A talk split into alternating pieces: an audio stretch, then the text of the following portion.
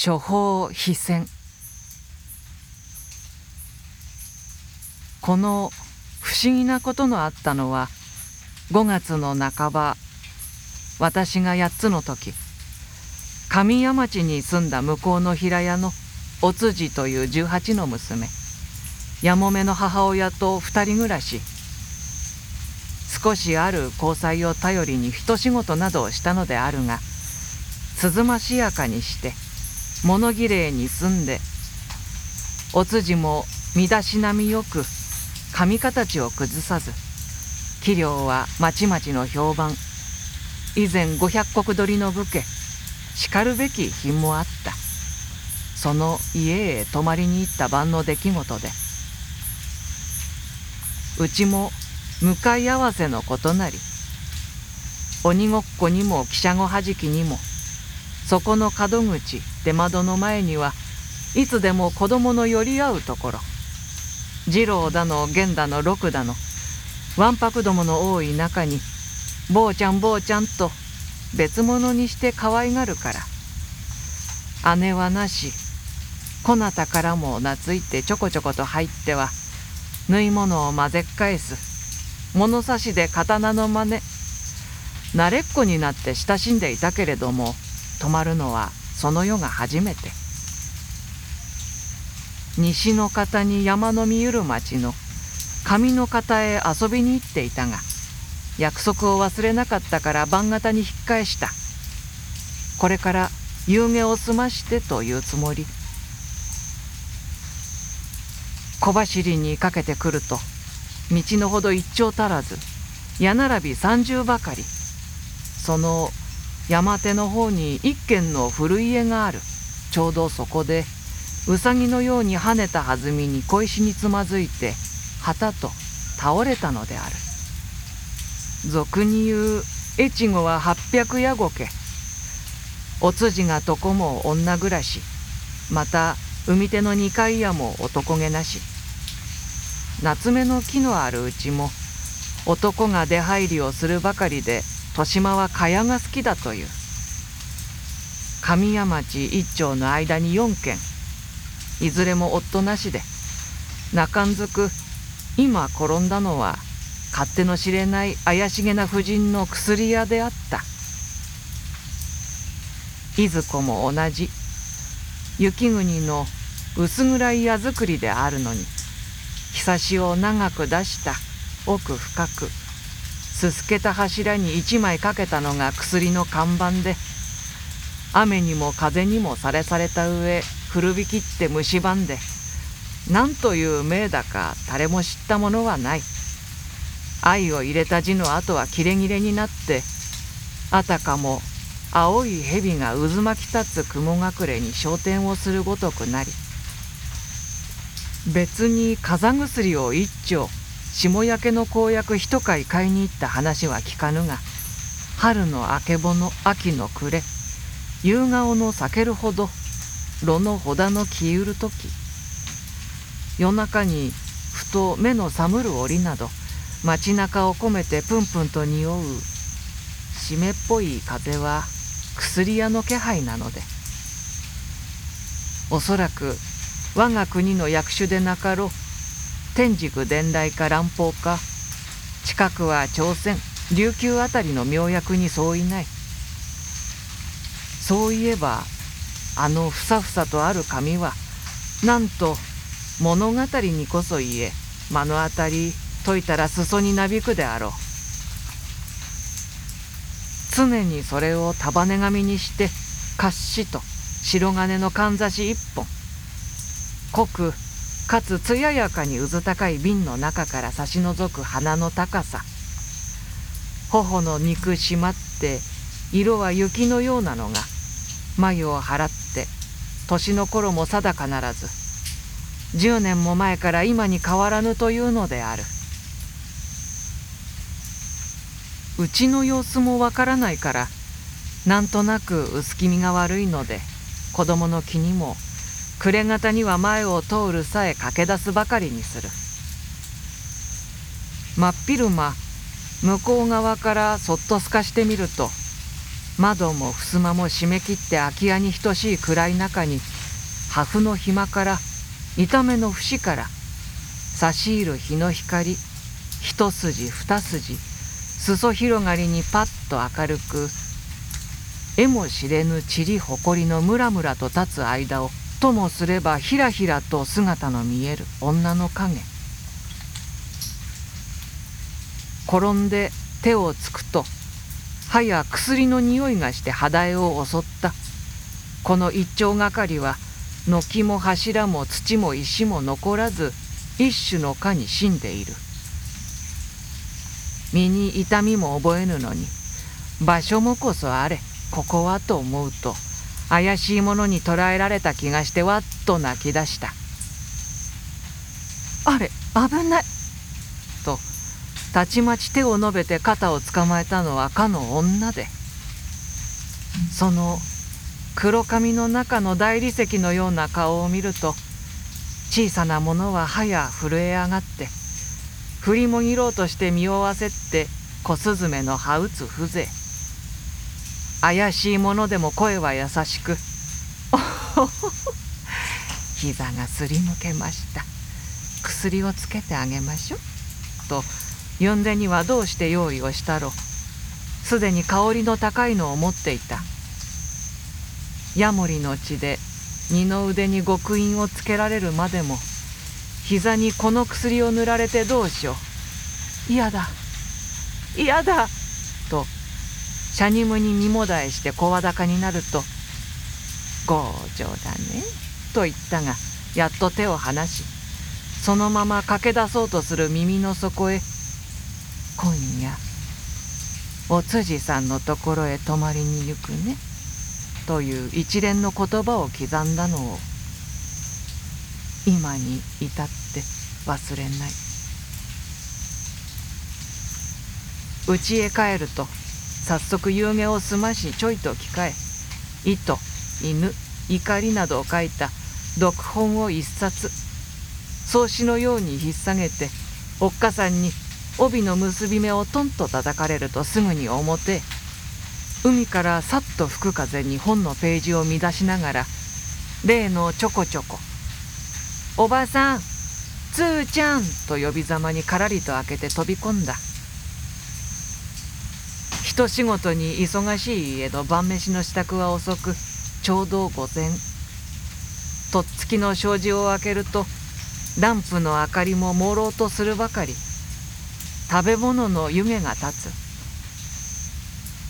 冬でも夏でも暑い梅雨の好きだったお辻の母親はムンムと気の昇る椀を持ったままほてった顔をして「おやおいで」大層おもたせぶりね」とお辻は箸箱をガチャリと言わせる。母親もやがて茶碗の中でさらさらと洗って塗り箸を差し置いた。手で片方を押さえて内傾いて小用事を使いながら皿小鉢を寄せるお辻を見て「明日にするといいやね。買って行ってたら坊ちゃんが寂しかろ」私はすぐに出かけるから。そうね。いいよいいよ。構やしないや一人で遊んでら。と無造作に小さな足で大あぐらになる。じゃあまお出かけなさいまし。ああおとなしいね。感心。と頭をなでる手つきをして。どれそれでは。用事を捨てるとやっとこさと立ち上がった。お辻が膳を下げるうちに母親は次の仏間で着替える様子。そこにタンスやら兄弟やらもう一つ六畳が別に表に向いていて明かり取りがみんなで三軒なり。母親はやがて主須の帯を前結びにして風呂敷包みを持って現れた。お辻の大柄な背のすらりとしたのとは違い竹も至って低く顔形も小作りな人で髪も小さく言っていた。それじゃお辻やあい！とガチャガチャ言わせていた彼方の勝手で返事をしたすきがけのままかけてきて「気をつけて行ってらっしゃいましよ」「坊ちゃんゆっくり遊んでやってください」「すぐ寝ちまっちまっちゃいけませんよ」「どうもご苦労様なことったら」とあとは独り言。かまちに腰をかけて足を突き出すようにして下駄を履き上へ追っかぶさって靴脱ぎ越しにこちらから戸を開けるお辻の脇開けの下あたりからつむりを出してひょこひょこと出て行った。彼は遠方をかけて桃園の者の通夜に参ったのである。それがために娘が一人だからと私を止めたのであった。枕に着いたのはややほど過ぎて私のうちの職人衆がいつもの湯から帰る自分。三人連れで声高に物を言って笑いながら「入ったどうした」などというのが手に取るように聞こえたがまた笑い声がしてそれからひっそり。表の方は騒がしい。仏間の方をとお辻は言ったけれどもそっちを枕にすると枕元の障子一重を隔てて中庭というではないが一坪ばかりの漆喰たたきの潜水があって空は同じほど長方形に屋根を抜いてあるので雨も雪も降り込むし水がたまって濡れているのに以前女髪結いが住んでいて取り散らかしたもっといがなったという足巻きと名付ける針金に似た黒いミミズが多いから心持ちが悪くってわざと外を枕にして並んで寝たがもう夏の初めなり私には清らかに子がい巻き。寝る時着替えてと言って娘の浴衣と赤いしごきをくれたけれども角兵衛獅子の幌ではなしおっかさんの言いつけ通り帯を締めたままで横になった。お辻は寒さをする娘でヤグを深くかけたのであると顔を見合わせたがお辻は思い出したようににっこりして「さっき駆け出してきて薬屋の前で転んだのね。大きななりをしておかしかったよ」いやまた見ていたの？と私は思わず。これはこの春頃からそれまで人の出入りさえあまりなかった紙の薬屋が方へ一人の美少年が来て一緒にいる女主の追い出そうで信濃の者ママ母にいじめられて家出をして越後なるおばを頼ったのだという。このほどから黄昏にお辻が屋根へ出て久しから山手の方を覗くことが大抵日ごとそれは2階の窓から私も見た。一体裏に空き地はなし。干し物は屋根でする。板吹きの平屋造りでお辻の家はその真ん中潜水のあるところから二軒はしをかけてあるのでいたずらをするなら子供でも上がり下りは自由なくらい。干し物に不思議はないが待て。お辻の屋根へ出るのは手ぬぐい一筋竿にかかっている時には限らない。あたかも山の裾へかけて神谷町はだらだら登り斜めに高いから一目に見える。薬屋の美少年をお辻が隙見をするのだとうちの職人どもが言葉を小耳にしていさえあるにさっき転んだことを目の当たり知っているも道理こそ。いやまた見ていたのと言ったのはそのせいで私は何の気もなかったのであるがこれを聞くと目をパッチリ開けたが顔をあからめ「嫌な」と言って口元までビロードの襟を引っかぶったそうして転んだのを知ってるのおかしいな。つーちゃんは転んだのを知ってるし。あのおばさんは私の泊まるのを知っていたよみんな知ってらおかしいなと慌ただしく顔を出してまともに向き直ってじっと見て今夜泊まることを知っていました。ああちゃんとそう言ったんだもの。おつじは美しい眉を潜めた。灯火の影暗くその顔寂しそう。恐ろしい人だこと。と言いかけて再び表を背けるとまた深々とヤグをかけた「つーちゃん。つーちゃんってばようこんな約束ではなかったのである。俊徳丸の物語の続きそれから手ぬぐいをやぶへ引いていった。踊りをするサンという猫の話。それもこれも寝てからというのであったに。つまらない。寂しい。心細い。私は帰ろうと思った。ちょうどその時どんと戸を引いて語りと情を刺した我が家の響き。胸がとどろいて買い巻きの中で足をバタバタしたがたまらなくなってくるりと腹ばいになった。目を開いて耳を澄ますと物音は聞こえないでかえって表なる町がありありと胸に描かれた。闇である。かけて出て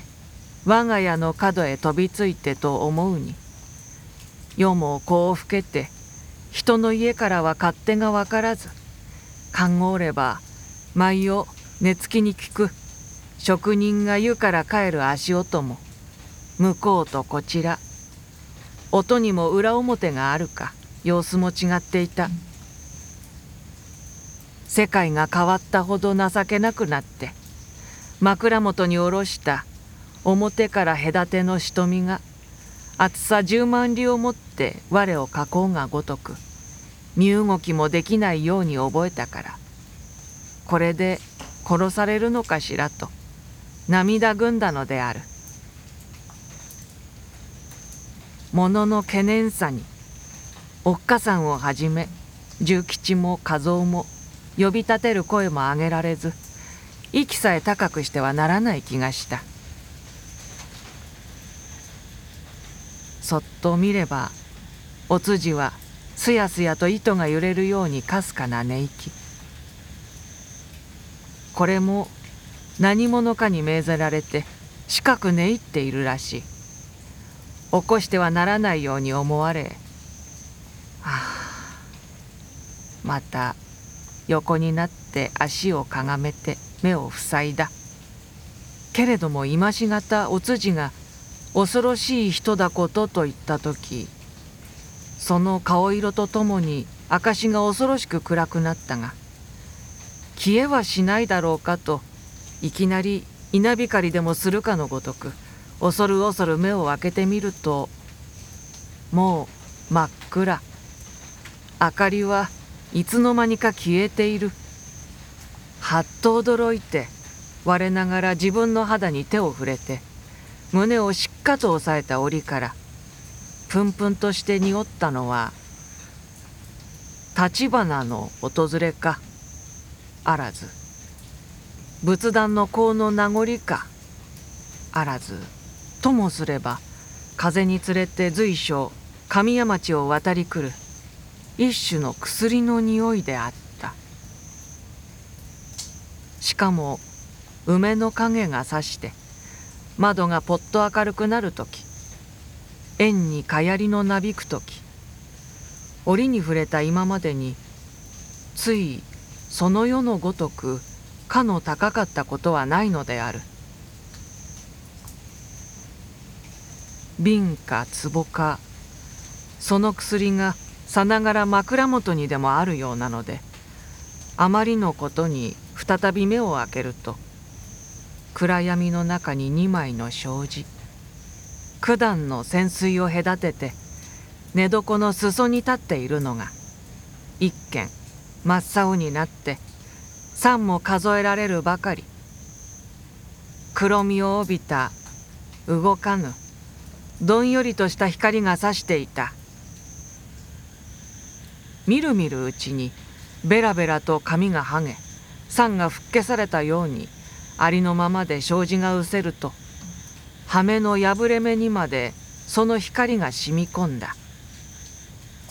一坪の潜水を後ろに立ち現れた女の姿。溶き余る瓶の渦高い中に淡然として真向きの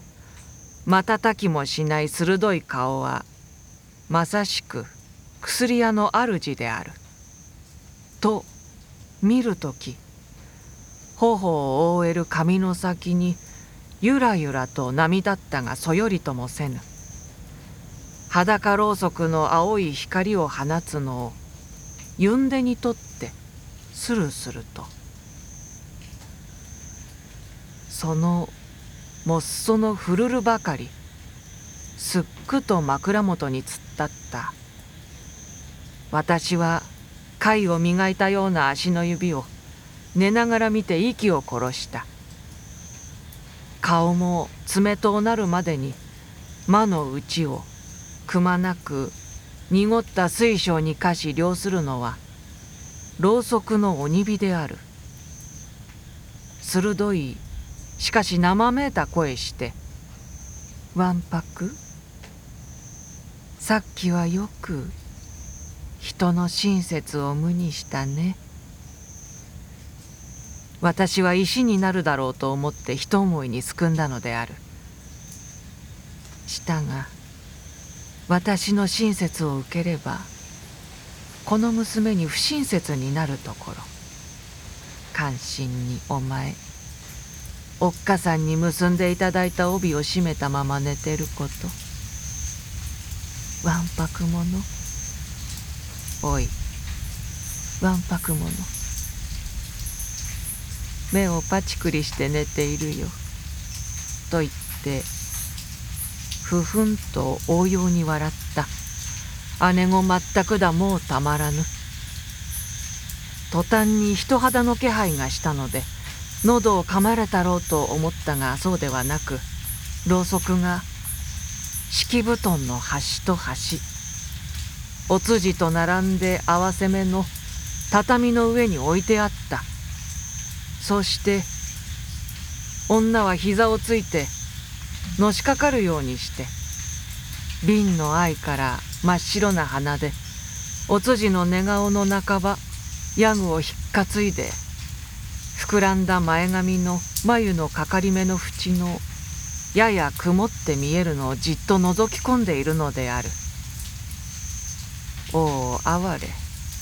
ささやかにつつましい寝姿はもぬけの殻か。山に夢がさまようなら突き戻す鐘も聞こえよと年次危ぶむほどこそありけれ。女は目手を差し伸ばして結いたての一筋も乱れないおつじの高島田をむずと掴んでずっと立った。手荒さ激しさ。元結は切れたから髪のずるりと溶けたのが手の甲にまつわると宙に吊るされるようになっておつじは半身胸もあらわに引き起こされたが両手を畳に裏返して息のあるものとは見えない。その時目手に黒髪を絡んだなり人もあろうに